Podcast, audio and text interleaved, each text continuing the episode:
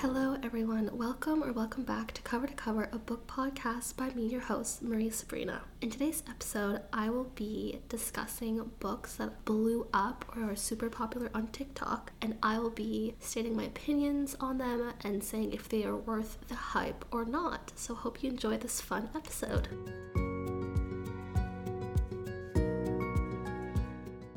Alright, so the first book is It Ends With Us by Colleen Hoover. So the synopsis for this book, for those who don't know, is about this main character named Lily. She grew up in Maine but didn't have the best home life. So in order to escape, she goes away to school, goes off to Boston, gets a job, and then ends up opening her own business. And then one day she meets Ryle, who's an attractive neurosurgeon, and there's an immediate spark between them. But as things progress, Lily starts to question things, and uh, while she's doing that, she starts to think about her past and her first love, Atlas Atlas, who's really connected to her past and everything. And then suddenly Atlas reappears, and then things between Lily and Ryle take a turn. So, my thoughts on this book personally, I felt like it was marketed as a romance, but I don't think it's a romance. There is romantic elements, but there is definitely more of a heavy uh, subject matter regarding like domestic abuse and, and abuse in a relationship. Maybe that's my fault for not having read really the synopsis or checking the trigger warnings beforehand because it's definitely more intense and heavier subject matter than I expected because I, I thought it was going to be more of a fluffy romance and I was really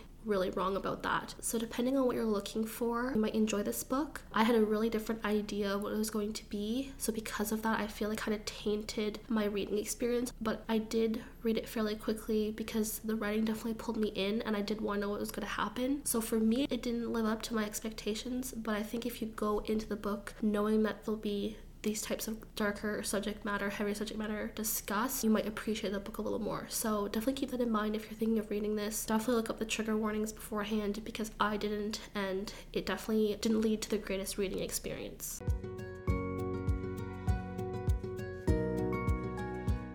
The next book is We Were Liars by E. Lockhart. This book is about a rich family that go off to their private island every summer, but something bad happens one summer that leaves the main character with no memories of what happened, and things are different ever since. This is a suspense novel that is full of lies, secrets that ultimately lead to destruction. Now, there's a funny story as to why I read this book only this summer and not beforehand. My sister, a few years ago when it came out, was trying to convince me to read this book and I never wanted to pick it up. It didn't seem like something that I would like. But then one of my friends for my birthday asked my sister if I would like this book, and my sister endorsed it and was like, Yeah, I think she'd really like it. So through my friend, my sister got me to finally read this book because it was uh, given as a gift. So I did read it, and I think I would have enjoyed this more if I read it when it came out when I was younger. I wasn't invested in any of the characters or the plot line. I was a bit intrigued to find out what was happening, but I found myself like annoyed at times. Like I found the characters annoying, but I didn't guess the twist at the end, so that was good. So I don't really know how I feel about this book. Personally, I don't think it's worth the hype. There are probably better young adult thrillers out there, but that's just my opinion.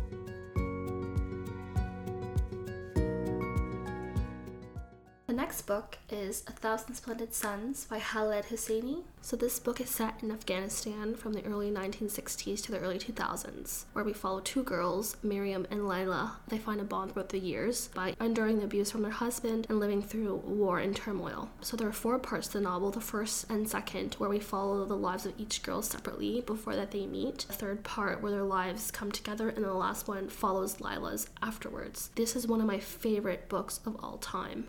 I felt so many emotions reading this book. I cried a lot. I really want to reread this book this year actually. Uh, last time I read it was a few summers ago, and I read The Kite Runner by the same author right after, and that wasn't the best idea because I was literally emotionally drained after reading those two books. I had to read something a bit lighter afterwards. Khaled Hosseini is such a good author. The storytelling is unreal. It, his writing takes you on a roller coaster. There's some moments that are devastating and heart wrenching, but there's others that are like beautiful, filled with like love, friendship, and family. I also really appreciated the historical backdrop and that it spans multiple years and the characters have so much depth. You're really rooting for them to be happy and just to find peace. I think this book is absolutely worth the hype. If you have not read it yet, like I highly, highly recommend it. However, I would search up trigger warnings uh, beforehand and I think you need to be kind of in the right headspace to read this book because there is quite heavy subject matter and it really does hit hard at, at some points.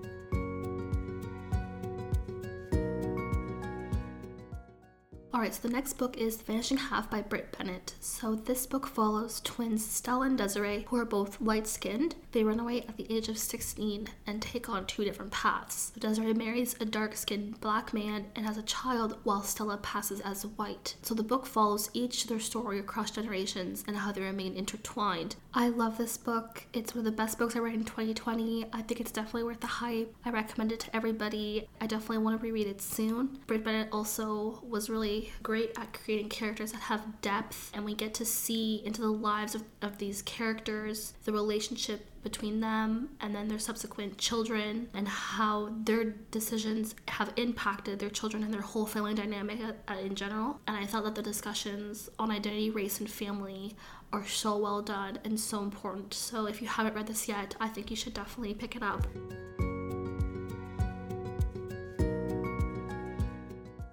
The Secret History by Donna Tartt is narrated in first person by Richard Papen, and he's one of the main characters in the book. At 28, he's telling the story of him and his college friends, and at the very beginning of the book, he reveals that him and his friends have killed someone named Buddy, and then the rest of the book goes on to explain how they got there. This book is very well known as the book for Dark Academia, and to be honest, I was quite disappointed. This book, it was not as good as I thought it was going to be, and the characters were very unlikable, and, and I think that was the point of it. But it just, I don't know, it felt like it was dragging on quite a bit. I felt that the pacing was really slow. I think I would have preferred if it was a little more fast paced. To be honest, I feel like there's maybe better books out there in dark academia. I'm, I'm not sure. It's not like a niche genre or category that I'm into. I like thrillers and stuff, but not always revolving around academia. But if you're looking for more like of a pretentious read, great descriptions that bring you kind of back to academia, to kind of that, that world, you might enjoy this. And I would also say that Tartt is a good writer. I just don't think this book is for me. She has another book called The Goldfinch that is also very popular, adapted into a movie, and I'd like to read that one and see if I maybe like that more.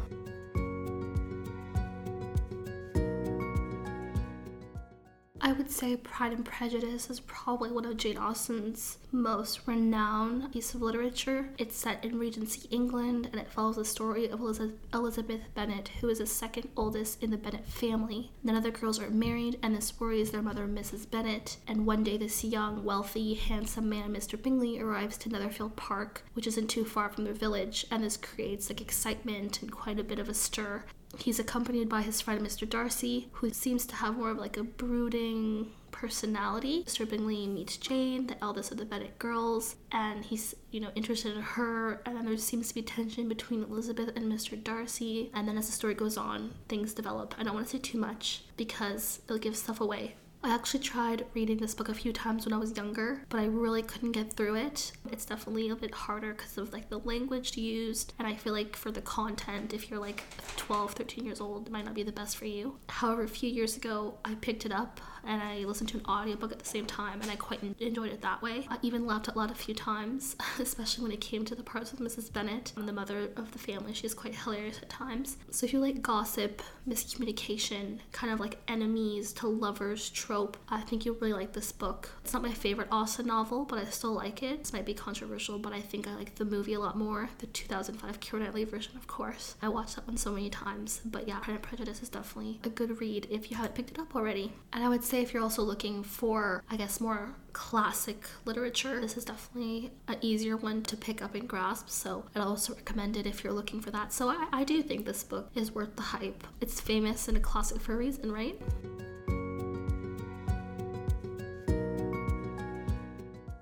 Malibu Rising by Taylor Jenkins Reid is a story that follows the Riva family. They're a bunch of surfer siblings, so Nina, Jay, Hud, and Kit. But the story also follows their mother, June, and their father, the famous singer Mick Riva. The story takes place over the 24 hours leading up to Nina Riva's famous Riva party, but it also is accumulation of generations of secrets and trauma because there's some chapters that you follow June and Mick's story as well. So out of the three novels that I read by Taylor Jenkins Reid, so Evelyn Hugo, Daisy Jones and Six, and now Malibu Rising, I think this is my least favorite, but I still quite enjoyed it, and I appreciated the sibling dynamic, and I liked most of the siblings. Just like the other two books I just mentioned. There is some drama, celebrity culture, discussions on like deeper topics as well, but it also looks at like relationships, and this time definitely the relationships between siblings. And I also think Taylor Jenkins Reid is really good at writing characters to kind of make us understand their decisions and you kind of feel for them. I would say there is trigger warnings for this book, and I would research them before picking this one up.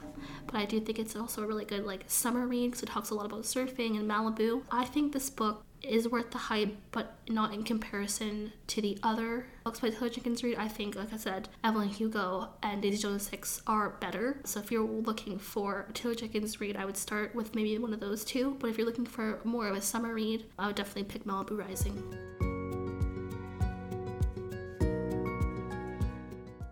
The Song of Achilles by Madeline Miller is a retelling of the story of one of Greece's greatest heroes, Achilles, but it's told in the point of view of Patroclus. Patroclus? I'm not sure if I'm pronouncing his name right. So, Patroclus is a young prince that got exiled from his homeland and brought together by chance him and Achilles form an inseparable bond, even though the gods aren't really happy about it. However, one day the word comes out that Helen of Sparta has been kidnapped, and all the heroes of Greece are called upon to lay siege to Troy in her name. So Achilles decides to join the cause. Torn between love and fear for his friend, Patroclus follows, and little do they know what lies ahead.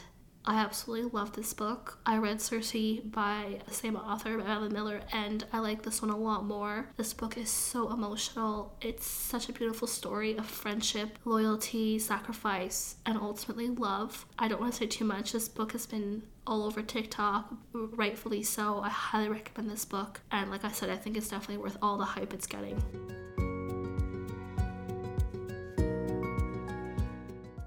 The Love Hypothesis by Ali Hazelwood is a romance and it follows the protagonist Olive, who is a third year PhD candidate, and she shares a kiss with a handsome stranger in order to make her friend think that she is in a relationship. However, she's horrified when she realizes that the stranger is Dr. Adam Carlsen, who is a prominent professor in her department but is known for being hypercritical and a moody tyrant. As she and Adam each have reasons for needing to be in a relationship, so they agree to pretend to date for the sake of appearances, and then things ensue. So, this is definitely a fake dating trope. It's not my favorite trope of all romances, but I still really enjoy this book. I like that it was set in academia and it was set in STEM. In the backdrop, the discussion of the difficulties of being a grad student and being a woman in a male dominated field. And one of the side characters, Anne, is a person of color and is like a tiny mention of what it's like being a BIPOC person in higher education. And I really wish there would have been more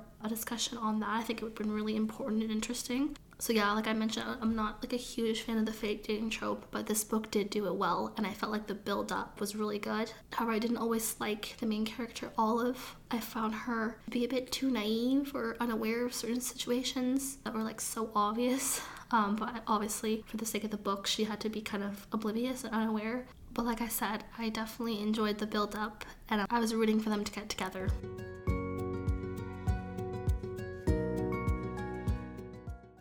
So, The Night Circus by Erin Morgenstern is about a circus that arrives without warning. There's no announcements, it just simply arrives when yesterday it wasn't there. And it's a unique black and white striped canvas tent full of breathtaking amazements. And it is called the Cirque des Rêves, and it's only open at night but behind the scenes there's a competition that happens like a duel between two magicians celia and marco uh, who have been trained since they're children by their instructors so there's like a game where only one of them can be left standing and the circus is a stage for this type of battle. Despite themselves, however, Celia and Marco um, tumble headfirst into love. This kind of makes things a bit complicated, obviously.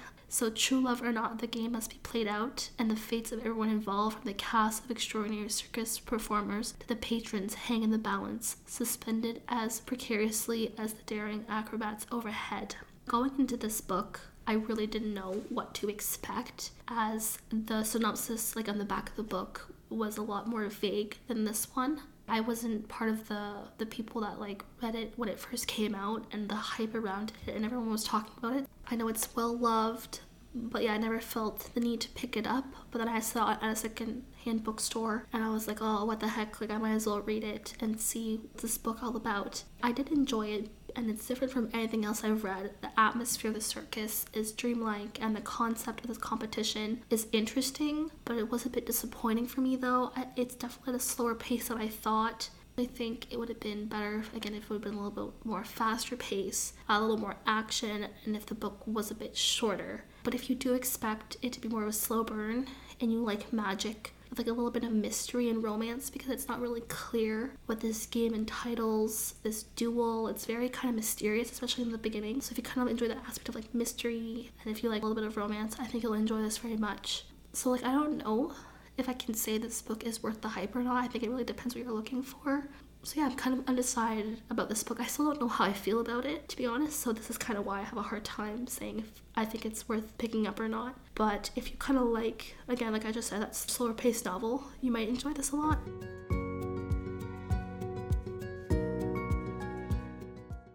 That's it for today's episode. I hope you all enjoyed it. I had a fun time recording it, and I hope I was able to help you decide if you're going to pick up some of these books or not. Hope you all have a great day and see you soon. Bye.